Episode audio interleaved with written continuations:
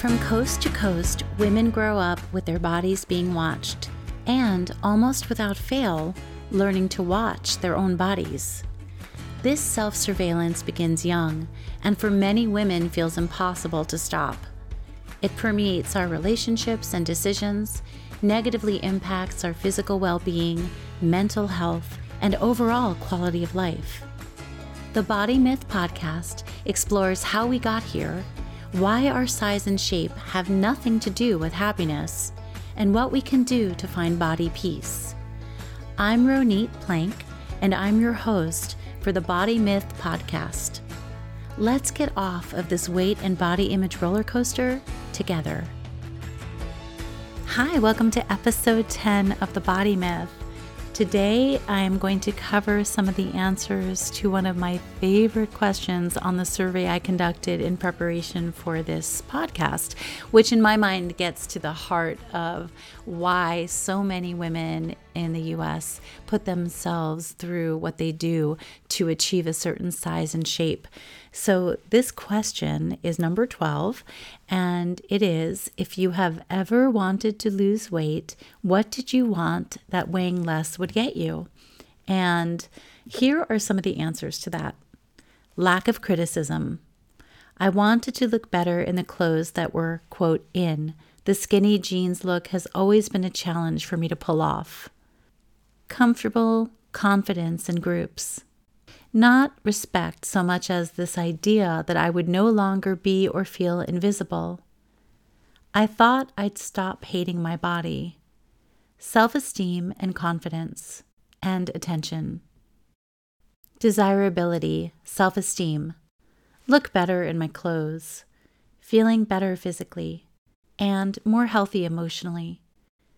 To look better, more attractive, feel more comfortable in my own skin prettier clothes and acceptance, less judgment from others, to feel attractive, a boyfriend when I was younger, cuter clothes, boys, look better in my clothes. I wanted to be happy with my body and not disgusted with it, which is how I felt when I was about 20 to 30 pounds more than my body should weigh, given my frame and genetics. I wanted to feel more comfortable in my body. I wanted to be able to do things that were becoming difficult due to carrying extra weight. I wanted my nice clothes to fit me again, even though they weren't terribly fabulous to begin with. I felt a loss of sense of self when nothing fit, and I saw a bloated and unhappy person in the mirror. A feeling of getting my old self back. Social status, more clothing options.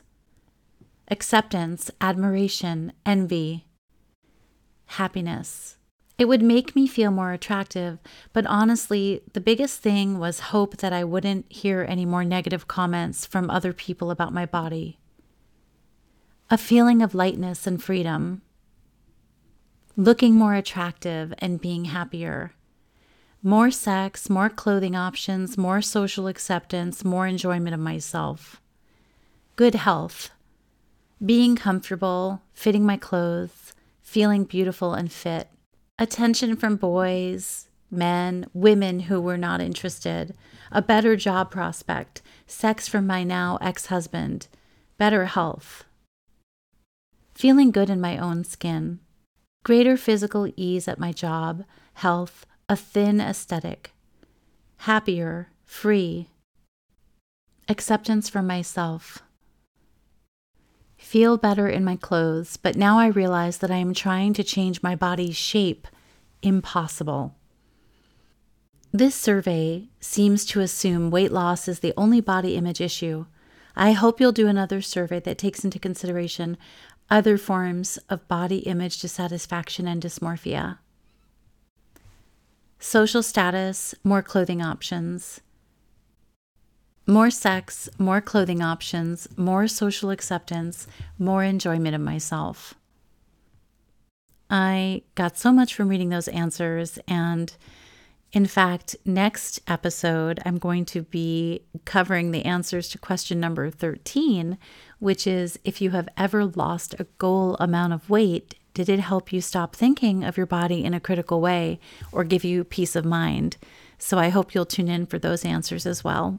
And now it's time for me to introduce this episode's guest. Today, my guest is Amy Scheiner. She's a memoirist, essayist, and feminist. She holds an MFA in creative writing and literature from Stony Brook University and teaches creative writing. Amy hosts a body awareness series on Instagram called What's Your Body's Story, where she posts accounts of people sharing their body's experience.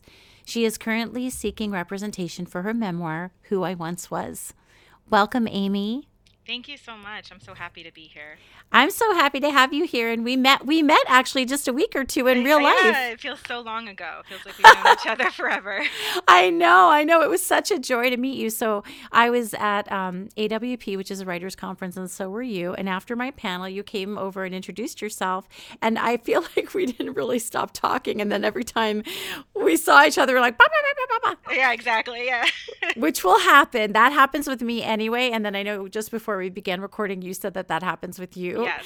So forget it. The two of us together. So Amy, you are this is like your space. This is a topic that I know is really near and dear to your heart and I'm so grateful to have you on the body myth and to check in with you about your experience and also to have you as sort of like a voice in my ear about the ways that we can cover these stories and learn and try to help each other. So, before we get into the heart of where everything has taken you, when did you first begin, if you can search back in your memory, to negatively think about or judge your body? Right, yeah, and I'm I just want to say I'm so glad that you're hosting this podcast. It means so much to me and I know so many others you know these experiences you know it's, it's it's obviously it's hard to think that far back i think probably very young as early as five or six but a moment that stands out to me is when i was i think seven and i was in um, dance class and we were getting ready for the recital, um, which was to Barbie Girl, if anyone remembers that song. Um, it was the 90s, and you know they gave us our costumes, and it was uh, a crop top and a skirt. And so you know I tried it on. I was so excited to be in a dance recital, and then I realized you know I was showing my my stomach, and I became very self-aware of. Um, I was taller than the other girls, and I was just bigger at that point. So I really that was a, a big moment. You know, just looking at the other girls in their costumes costumes and looking at myself.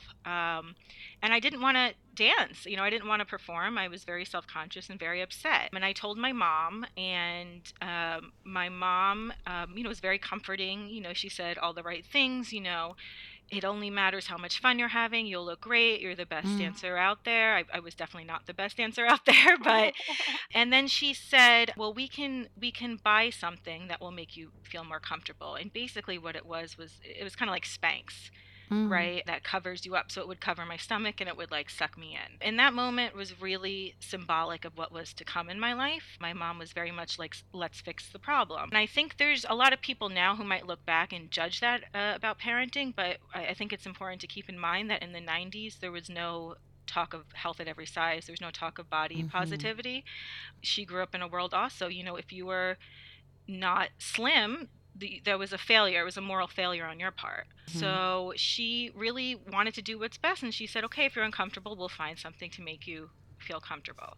Mm-hmm. So was that like a, a one piece that you wore underneath? yeah, something? but you know what? I didn't end up wearing it because that's also very symbolic of what's to come. I was uncomfortable. It was tight, and I was seven years old, so yeah. I didn't end up wearing it. And you know, it's it's sad because I look at the pictures, and I was, you know, not that um, it matters, I guess, in the hindsight, but I was a pretty average sized kid. Mm. Um, I was just taller, and I've never been, you know, very very slim even as a child but at that point mm, i was pretty mm-hmm. average but for some reason you know and i think i've i've talked to a lot of other women especially in dance class or in gymnastics mm, that's where a mm, lot mm-hmm. of that body awareness starts mm-hmm. um, but there I, i'm sure there were moments before that um, but that was the big one that stands out so, in your family, do you have siblings? I do. I have a younger brother. Mm-hmm. So, in your family, like, what kind of place were you coming from? What was your sort of set point in your family in terms of body? You know, what what you thought about your body before dance class happened.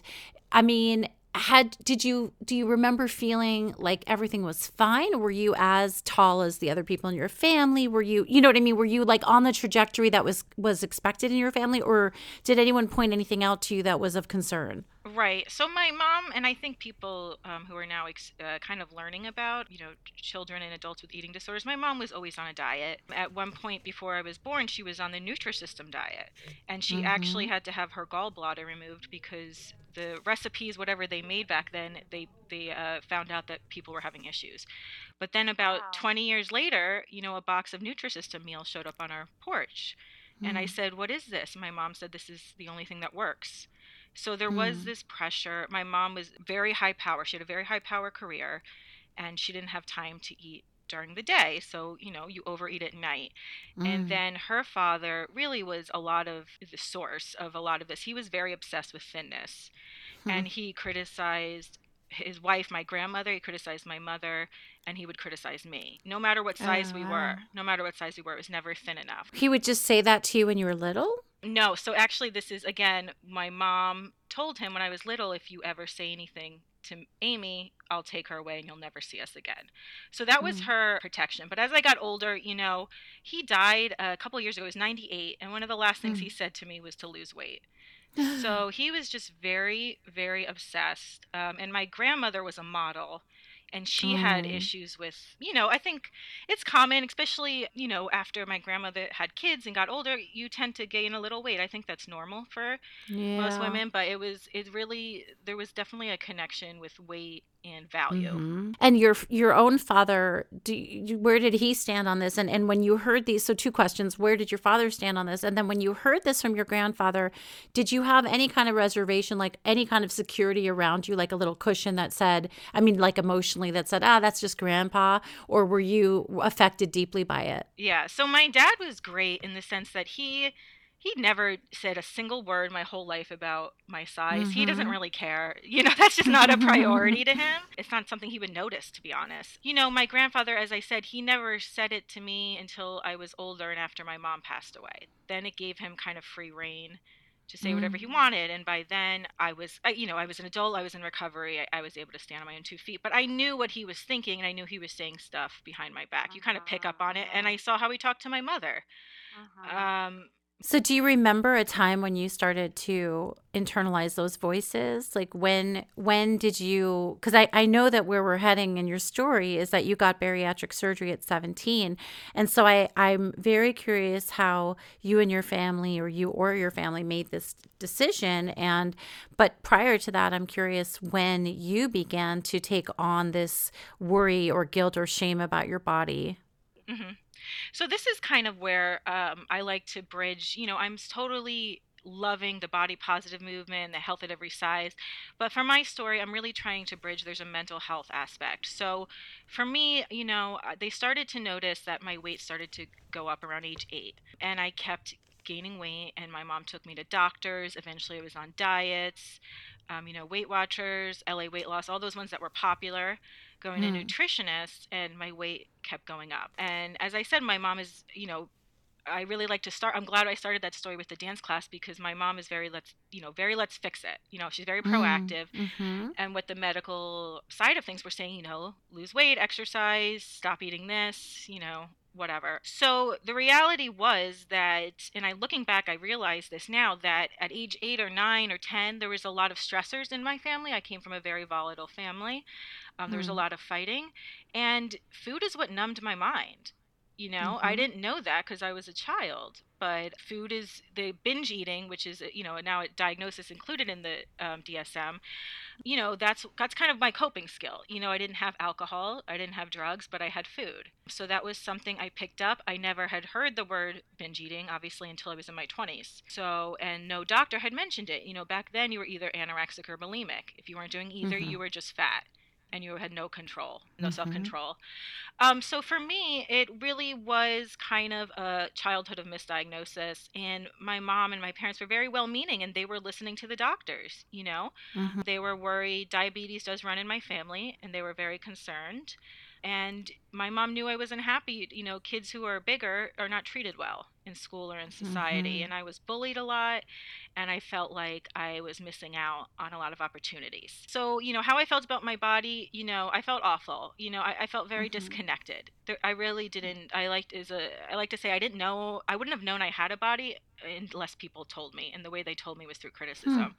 so i there was really a big disconnect between my mind and my body and then you know obviously when i was binge eating at the time my mind shut down so you could have asked me you know what did you just eat and i wouldn't be able to tell you Were you secret binging? um, I think it was secret. I think some of it was secret. That my first memory, or I don't know if it was my first memory. It was my first memory of getting caught. Is my mom did catch me, and she looked, you know, pretty disgusted of what I was doing, and I honestly didn't realize what I was doing. I think I was 11 or 10, or, you know, something at the time. A lot of it was that. A lot of it is, you know, how kids eat today. You know, you don't really eat breakfast. You don't have time for lunch. You know, so when you get home, you're starving. It, we don't. I don't believe we have a good culture around food in this country. Right. And you probably, I would imagine you're saying that your body felt numb and that you really weren't engaged with your body. But I guess, would it be accurate to say that you did feel better or at least soothed when you were eating? Oh, 100%. That's what, so I Mhm. have an anxiety disorder, and I'm sure I've had one my whole life.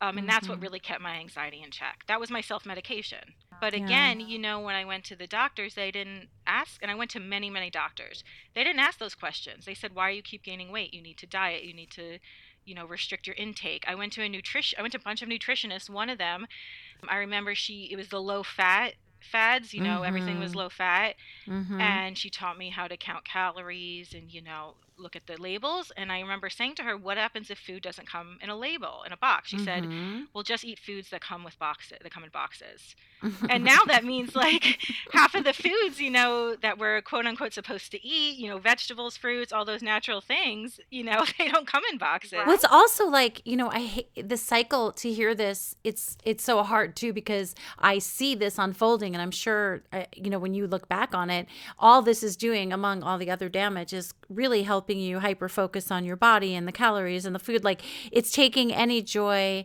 any intuition, and this happens to a lot of people out of your experience nourishing yourself. Oh, 100%. Yeah. And that's why it's really upsetting when I see uh, children and teens, especially who are being put on diets or going on diets because they're destroying their metabolism, their natural body's function. I mean, science has proven that. Um, Diet culture is really was what contributing to weight gain in this country because we're messing up with our um, our natural system. So then, when we restrict, your body's the next time you eat, your body's gonna say, "Oh, I want to hold on to this food." because I don't know when I'm going to get to eat again. So it's really just very upsetting to see what's happening. Um, but yeah, I mean that's why um, you know I try to practice intuitive eating, which is a um, for those who don't know, it's very much listening to your body and knowing. Uh, you know when you're hungry, listening to your hunger cues and listening to your full uh, fullness cues, and I never had that. If I had that, it must have been you know before the age of seven. Right. So you kind of have to start with these really baby steps to try to get back to find it. So so t- how did the decision get made? I mean, who who brought up the idea of bariatric surgery? So I was 16, and at that point, I was, quote, morbidly obese, which is a term for many reasons is not only offensive, it's also a misdiagnosis from what was happening. And, you know, I, again, I was dieting, I was getting ready to go to college, and I so desperately wanted to be, you know, what I considered normal and, you know, to be thin, to be thinner and to Mhm. be able to do all the things that I thought um, only thin people could do my mom was very close to my childhood pediatrician, which at that point I had I switched, and he said, "Hey, I heard of this study, this adolescent study being done at NYU." For kids age ages 13 to 17, and you would undergo bariatric surgery. And the one I had was called the lap band. Um, and basically, what it is, it's a reversible process. So it's not like the others that kind of change your your um, organs in your stomach. There's no Mhm. cutting. Mhm. It's just um, it's literally a little circle band that's put around the top portion of your stomach, and you can tighten it and loosen it. And when if you need it removed, you know, your, everything goes back to normal. It's nothing permanent. Mhm. And the idea was, you know, it would help you feel fuller faster because your the top portion of your stomach is now smaller. Right. Um, and that was the idea, and it was completely paid for. And back then, it was very expensive. My mom, you know, obviously before she brought it to me, she talked to. We really trusted this doctor. You know, we still trust this doctor. He's a very nice man. And she did research, and then she, you know, I just wasn't going anywhere at that point. I was pre-diabetic. And that was kind of Were our fear. Yeah, it was our fear, you know, because Mhm. my mom lived with it, my grandmother lived with it, and my mom didn't want me to live with it. And remember, at this time, all we knew is what the medical system was telling us. So it seemed like Right. our best bet. So when my mom brought it to me, you know, she didn't say, This is something you're doing. She said, This is something I heard about. What do you think? Right. And when she said it, I immediately was, uh, you know, I was like, Yes, this is what I need. Right. And it all seemed in pursuit of health. I mean, obviously, when you bring up diabetes as a threat, I mean, who wouldn't want to try to help their child that way? Right. And I think um, this is something I don't talk about because I've actually been met with a lot of judgment. And a lot of people say, you know, how could your parents do that? How fat were you? All those Mm. questions. And, you know, when you are faced with a decision with a limited amount of information, you know, that's all we had, you do the best choice in the moment. Mm-hmm. You take the best choice. And this was kind of our, um, this was to me, was my saving grace. Mm-hmm. I thought I could finally, I mean, ever since I was very little, all I dreamed of was being thin. Mm-hmm. Right, because thin meant so much, didn't it? I mean, you like if you if you had to fill in that like that sentence, thin means, and I mean even now, what like what could you offer a couple of fill in the blanks on that? What does thin mean? Even now, right? Thin means being accepted. Mm-hmm. It means being worthy. It means being seen because I used to say the bigger I was, the more invisible I was, right? Mm-hmm. Um, it means having a, a life. This this society and the world is really not set up for people in bigger bodies. If you even think of airplane seats or um, Mhm. just anything, um, and it's still really seen as a moral failure if you don't fit a certain body type. Mm-hmm. Um, and so that affects everything. I actually um, was doing some research and there you know just about kind of the studies with bariatric surgery and they found that people even 10 years after their bariatric surgery they still they found that their self-criticism was similar to before it's this really core if you're told at a young age especially that your weight is equal to your worth it'll there's no way even if you you know shrink down to the smallest possible you'll still have very very sm- limited self-worth. Which is what my working thesis is you know it's not original my whole working thesis you know for this podcast and you know the work around this is just that it, it really isn't about our body. I mean it is. It's only about our body in some ways but it also isn't it's not going to give us what we think we want. It's not you know what i mean? It's just not a, a goal that you can achieve when you're looking for absolute satisfaction with yourself via your body right? So okay so you have the bariatric surgery and can you talk about what happened and the four year period after Yeah, um, so it was uh, I was 17, so I was just beginning my senior year in high school. Um, so it was it was kept secret from everyone. In fact, most of my family still doesn't know.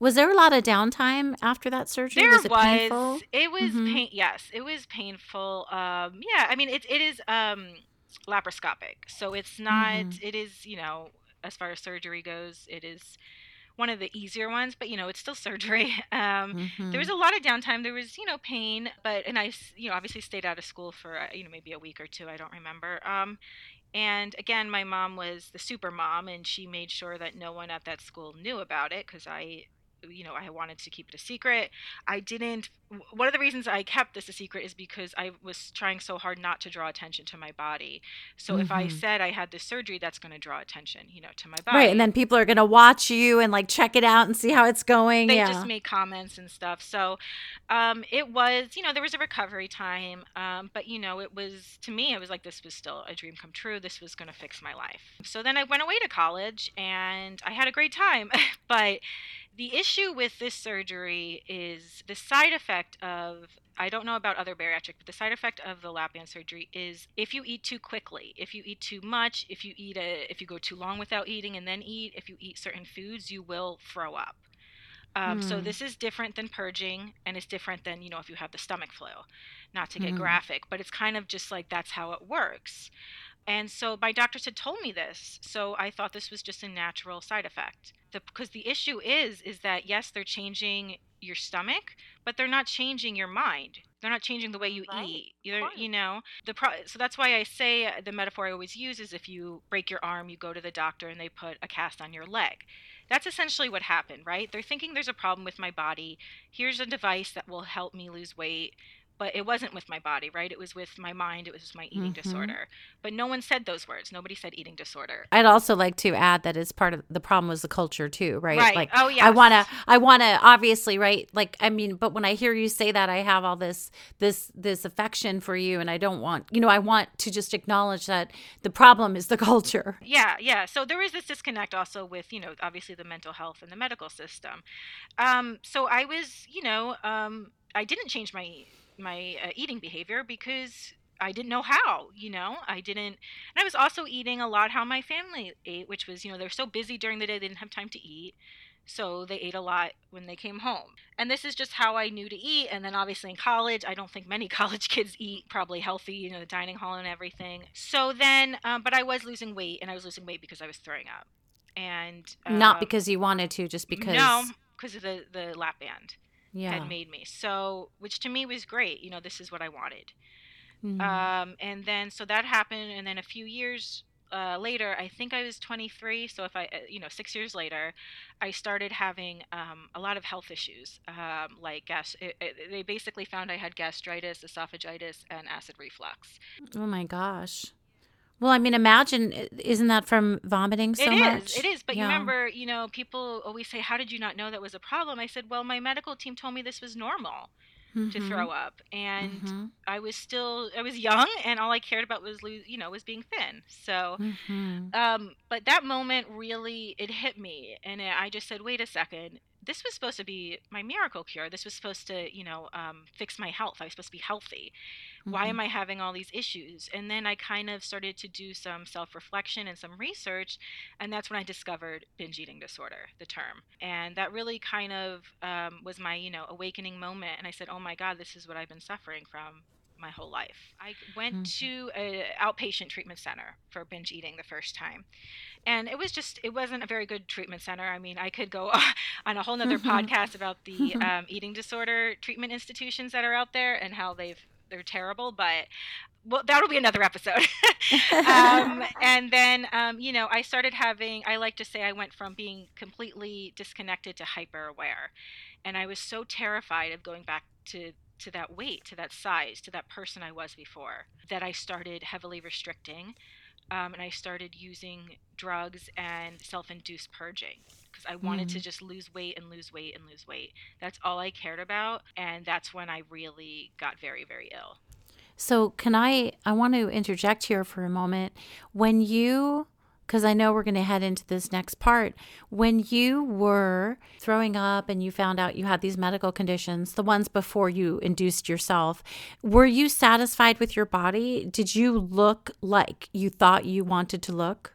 I never was satisfied in my body, and I have been at very many, many different sizes and right. I've never been satisfied. So it wasn't a place to arrive, right? It was like trying to search for it, trying to get to it, it when this happens, when I look this way. Yeah, because I thought I wasn't thin enough mm-hmm. yet. Um, so then when I was at my smallest weight, um, while I still was unhappy, people did treat me differently. And I'm saying this that I've been at different sizes, and when I was smaller, I got treated a lot better than when I mm-hmm. did when I was bigger. So whether mm-hmm. or not I was happy with my body, I felt that other people were. So then I kind of, um, I like to say that was the year I lost my mind because it really is very much like, you know, eating disorders and addiction, substance addiction, they do overlap. So it really was, um, I was in this kind of whirlwind of addiction. Um, and I remember at one moment before I went to treatment, um, you know, I was very, very ill and just very malnourished and you know i was having a lot of issues. I remember because i would weigh myself every day and i remember one day i stood on the scale and you know the scale is obviously not reliable. I think it, it showed what you know i gained a pound from the day before or whatever. And i remember saying i don't care if i die i just want to be thin. Mm-hmm. and that was really because you know being you know fat represented so much for me. It was my horrible childhood. It was being ostracized. It was the volatile family I came from. It was being invisible. And I wanted to do anything not to do that, to be that again. Did your mom or, you know, father at this time, did anyone express concern? So I was I was living out of the country. So I think they didn't I, I don't know the extent of what they knew. Mm-hmm. Obviously when I moved back and I told them I was going to treatment, you know, they knew then. So I think this is, you know, it, it's something that was very foreign to them. They didn't understand eating disorders. Most people don't. So it was it was definitely something scary. But I've always been um, very even in my sickest, I was very proactive about my recovery. I was the one who said I need help, I need treatment. So and especially that moment where I said I don't care if you know I die, I just want to be thin. I kind of stood outside of myself and said, Oh my God, this is a problem, right? Uh-huh. That's not good. Um, and I was miserable. I was just unhappy with everything. Uh-huh. So at that point, I did go back to treatment on the East Coast with a different diagnosis at this point. This treatment center, which, you know, as I said, the ones I, the first few I went to were very poor. You know, you mm. actually come back sicker than you Mm. you go because you learn new stuff from other other patients or other clients they were just so overwhelmed with clients and had uh, very uh, few staff that you really could get away with anything i mean it wasn't helpful at all hmm had you sent yourself to that one? Yeah. So your parents hadn't said, "Okay, we're we're asking you to go away and get better. You you put yourself there. No, yeah. because I you know I it's really uh, um, hard. And now that my mom's passed away, I can't. You know, she was the one I was close. With, you know, was most involved with my life. Mm-hmm. Um, so it's I can't ask her. I mean, she knew something was up. She knew there was mm-hmm. a problem. I don't think she knew how to help at this point, right? Mm-hmm. I was also you know in my early twenties, so I'm not a child. You can't send me somewhere you know? But i i knew i wanted help. I was very unhappy and very unhealthy um you know and i just even though it was kind of that point they talk about the different phases it's like i know i, I know i have a problem and i don't want to change is kind of one of the, the, the phases. Like i know i have a problem i want to stop this but that i also don't want to gain weight right? That's part of the um, exactly, step. exactly. so i went to this treatment center and i went to residential and then i went to day treatment and the therapists were honestly terrible and um, mm. they're like oh we don't know what to do with you and at that point i I, had a, I was a very unusual client in that i had a surgery and i was restricting and, and purging mm-hmm. so they mm-hmm. really didn't know what to do with me because mm-hmm. i had mm-hmm. my doctor write a note saying well she can't eat above x calories mm, and the mm, calorie right. amount she gave me was not enough to sustain life wow. so they were feeding me basically a child's portion mm. and which I wanted because I wanted to you know, be smaller. So you wanted to get better, but you weren't prepared to do whatever it took. And that's kind of the they say the different stages of recovery. So that mm-hmm. was I was mm-hmm. early on. Mm. But the mm. fact that this treatment center, you know, and they also didn't do blind weights, which mean when they weighed you, you could see your weight, which is totally something that should not be allowed. Mm-hmm. Um, so they were not helpful. And then um, when I was in residential, all these girls or these women were talking about this book they were reading and it was called The Eight Keys to Recovering from an Eating Disorder. And I read it, and it was this newish, at the time, newish, I think, treatment program on the West Coast. And I said, This is what I need. This is what makes sense. They had a philosophy of, you know, kind of saying this is a mental illness, right? With mm-hmm. a physical, at times, a physical ramification. Most people in treatment centers are at a, you know, quote, average BMI or above. It's mm-hmm. not the emaciated 13 year old anymore right and there's mm-hmm. people of color people there's men every, you know this really affects everyone in in the yeah. country um, so i read this book and you know again my mom she was very confused what was going on but i said I know I know I'm really sick and this is what I need and she did everything to help me to get me out there to mm-hmm. the west coast. So I went to Oregon because that was one of their treatment centers and this was very different than any treatment center I've been to, you know, before I was with 70 clients, now there was 7. Mm-hmm. And they had very highly skilled therapists and I got better there. That's really what saved my life because um, you know, I really took the time to discover how did I get to this place? How did I get mm-hmm. to this mm-hmm. place? Uh, what happened in my childhood? What happened in my family? And the the therapists really were almost like it was almost like a surrogate family there. They really were invested in my recovery and they believed in me when mm-hmm. I couldn't believe in mm-hmm. myself. Mm-hmm. So I was one of the fortunate ones because the recovery rate for eating disorders is pretty low. Really? Do you know offhand? Yeah, I mean, I've known people um, actually who've died in their early 20s from eating disorders. Um, mm-hmm. It's before it had the highest mortality rate of mental illness. Now I think that substance abuse is included in the DSM, the Diagnostic Statistic Manual. It's it might have been second, but for years mm-hmm. it was the mm-hmm. highest mortality rate. And how long did you stay there at, at, in Oregon?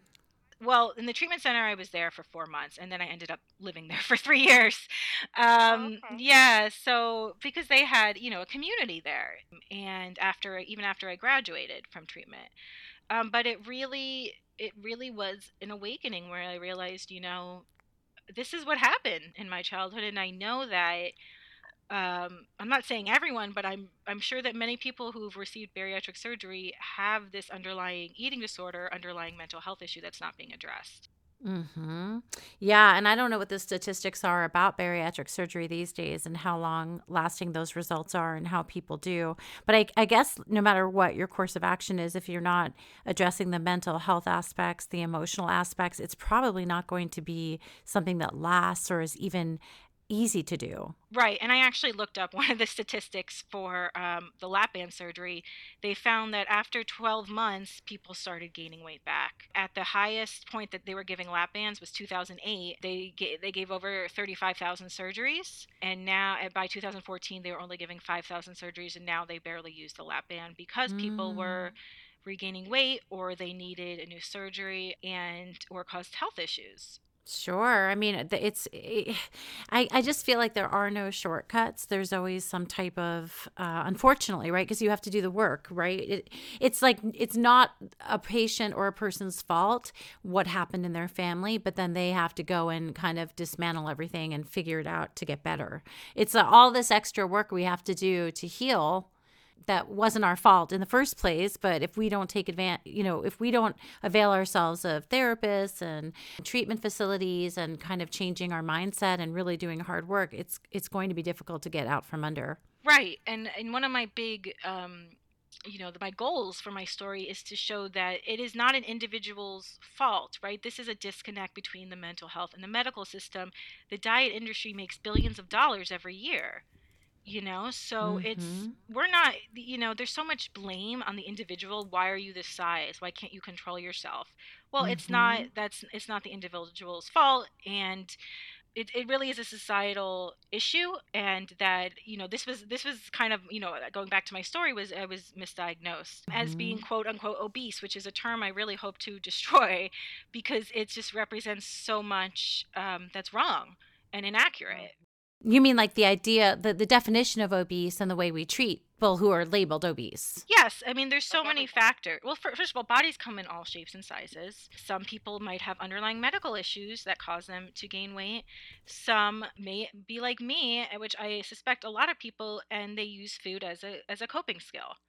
I think that's very common. They've been doing, you know, it's so new that they're starting to do studies of binge eating disorder and found that um, I, I, forgot the number, but it was a pretty high amount, and it, it really does affect men a lot too who never get treatment. Um, mm. And it's still, you know, it just doesn't make sense. If this is a mental illness, why are we saying, you know, you need to diet and exercise, uh-huh. right? Instead of fixing the yeah. underlying issue. Yeah, and it's like it manifests in this way that is so public because it's really hard to hide how we look, uh, even when we want to. And so it, it manifests in this way that people feel in this culture they have a right to criticize. Right, and that's right. actually the my um, best friend who I also met um, in treatment. We kind of joke that this is the last frontier, right? You wouldn't go up to someone uh, who's in a wheelchair, you know, sorry to be crass, and be like, "Why are you in a wheelchair? What's wrong with you?" Right? Mm-hmm. But you go up to mm-hmm. someone and say, "Why are you fat? Why can't you lose weight? You should eat like this. You should do this." Um, and it, it's still the last frontier of what people think they can comment on. But the reality is, and what I find is the core in, um, you know, the health at every size, body neutrality, all those movements is no one should comment on your body. It's none mm-hmm. of their mm-hmm. business. You know, mm-hmm. they're not mm-hmm. doing it for your best interest. They're not saying I'm giving you I'm telling you you're fat because I care. That's not that's not the reality.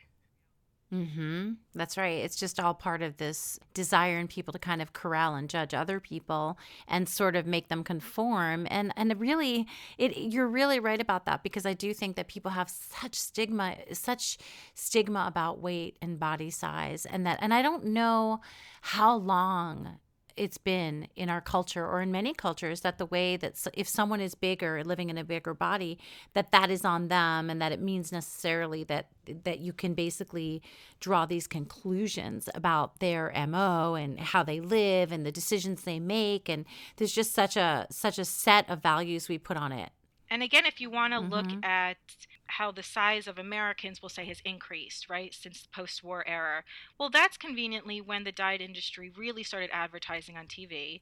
They really started convincing women to be unhappy with their bodies, specifically women, but men as well, and all genders. And they there's just unregulated, you know, food. They just found there's a lot of money in diet culture. And again, we've already established that once you start messing with your your food and your metabolism, it's your body's going to hold on to that weight, to that food that it's missing mm-hmm. out on, especially at a young age when you're still growing.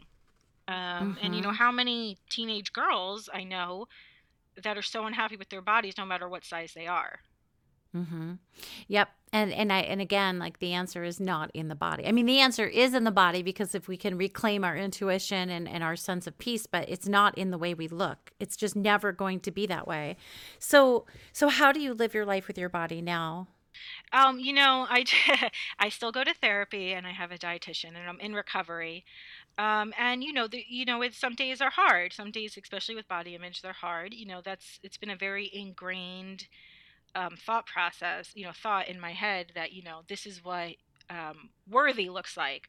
Um, mm-hmm. But I mm-hmm. really try to focus on all the things my body can do and the fact that honestly, I'm, you know, healthy, you know, from what has happened in my whole life with everything I've I have done to my body, or my eating disorder had done.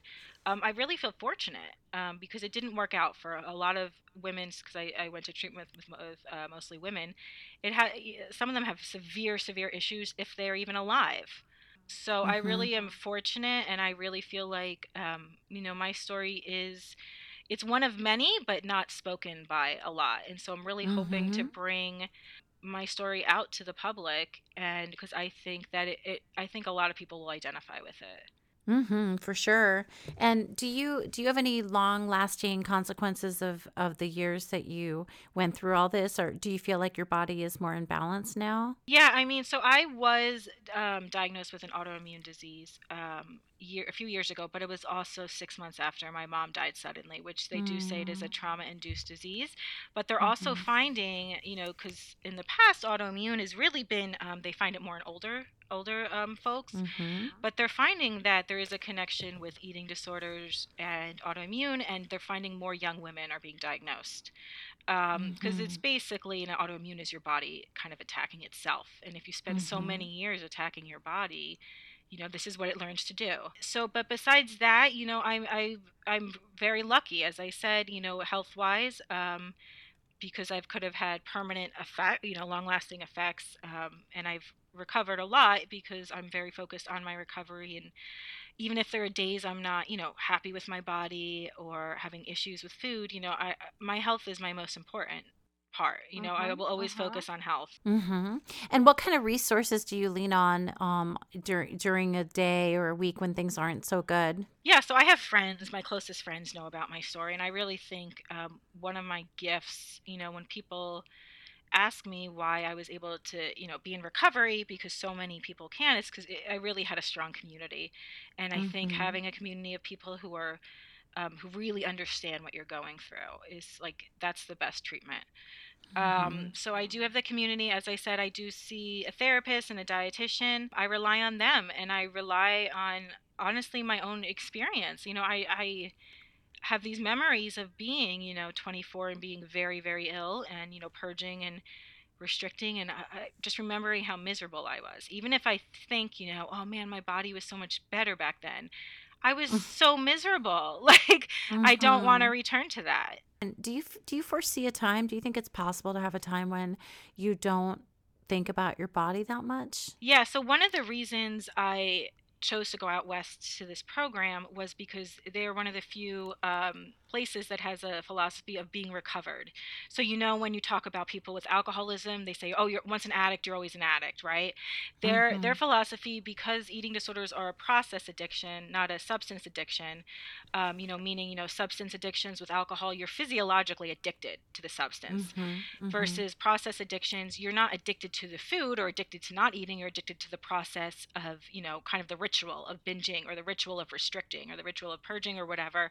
Um, and they really believe that you could be recovered, that you can go, there's a mm-hmm. point in your mm-hmm. life where this will not be an issue. So I, that's really what sold me because um, i was like if i have to live with this the rest of my life you know mm-hmm. why is it why is it worth it but i have met people who are recovered and it took years and a lot of hard work but they're comfortable with their body they are comfortable with their food and what they eat and they have they have gotten there Mm-hmm. Yeah. And I think it's like strength in numbers too. I feel like it's inspiring to exchange this information and not live it in secret or in shame.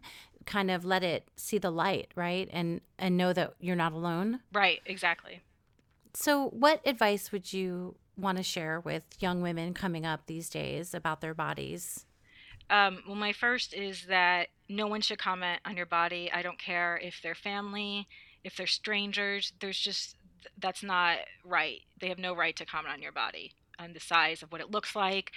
Um, and to remember that bodies do come in all shapes and sizes, and your body is going to change. Your body in five years from now will not be the body you have now and that's okay mm-hmm. bodies change and hormones change and uh, you know all different things affect that um, but i really would love to stress to young people who are struggling that this is you don't have to be secret, secretive about it because it affects i mean every single woman i've met has had been on some has had some unhappiness with her body or some disordered eating or something like it's so common and it, it really should stop being a secret because you know, we had a saying in treatment, there were a lot of sayings, and one of them was secrets keep you sick, right? You know, I know it's a very secretive thing, but hopefully you realize that you're not alone it's it, it's hard to believe now but your body is really okay as it is like it's mm-hmm. really it is your body it no matter what it looks like it is fine and it's yours to to be in for your life and it can do so many things um, mm-hmm. and to mm-hmm. kind of focus on that thank you for that so w- where can people find you where can they find your instagram series and contribute Sure. Well, my website is amyscheiner.com, and that's A M Y S C H E-I-N-E-R dot com. Um, and that's where I, I post, um, you know, my writing and just ways to contact me. And I am doing an Instagram series um, that you said in the beginning. It's What's Your Body Story? And I'm just trying to promote anyone who wants to share their body story. It doesn't have to be about weight. It's just, you know, if your body could speak, what would it say? And so that's on my Instagram, which is bodies underscore talks underscore stories. So it might be a little confusing. Maybe we can put it in the notes, but um, it's, and you can reach out to me. It's just something to share. Um, and I'm just hoping to gain awareness. And I'm hoping that my memoir is forthcoming. I'm still meeting with agents. So if there are any agents listening, um, you can, you can contact me. Um, but this, my memoir does pretty much discuss everything we just talked about. Mm-hmm. Amy, thank you so much for for sharing this story and for your honesty and and for really shining a light on what you've been through and I feel so grateful that you're here and that you're in recovery and that you're doing this work. Thank you so much, Ronit. I'm I'm so grateful to be here. I'm so honored that you have created this podcast and I know it's going to change so many people's lives. Thank you for tuning in to The Body Myth. If you'd like updates, want to complete the Your Body in the World survey, or have a body image anecdote you'd like me to read on air, please visit the link in the show notes or find the link in my Instagram profile at Ronit Plank. That's R O N I T P L A N K. You can also follow me on Twitter, Facebook, and TikTok. And if you liked this episode, please subscribe and share it with your friends. And if you have two more seconds, you can rate and review it on Apple Podcasts so that others can more easily find the body myth. Thank you so much for being here.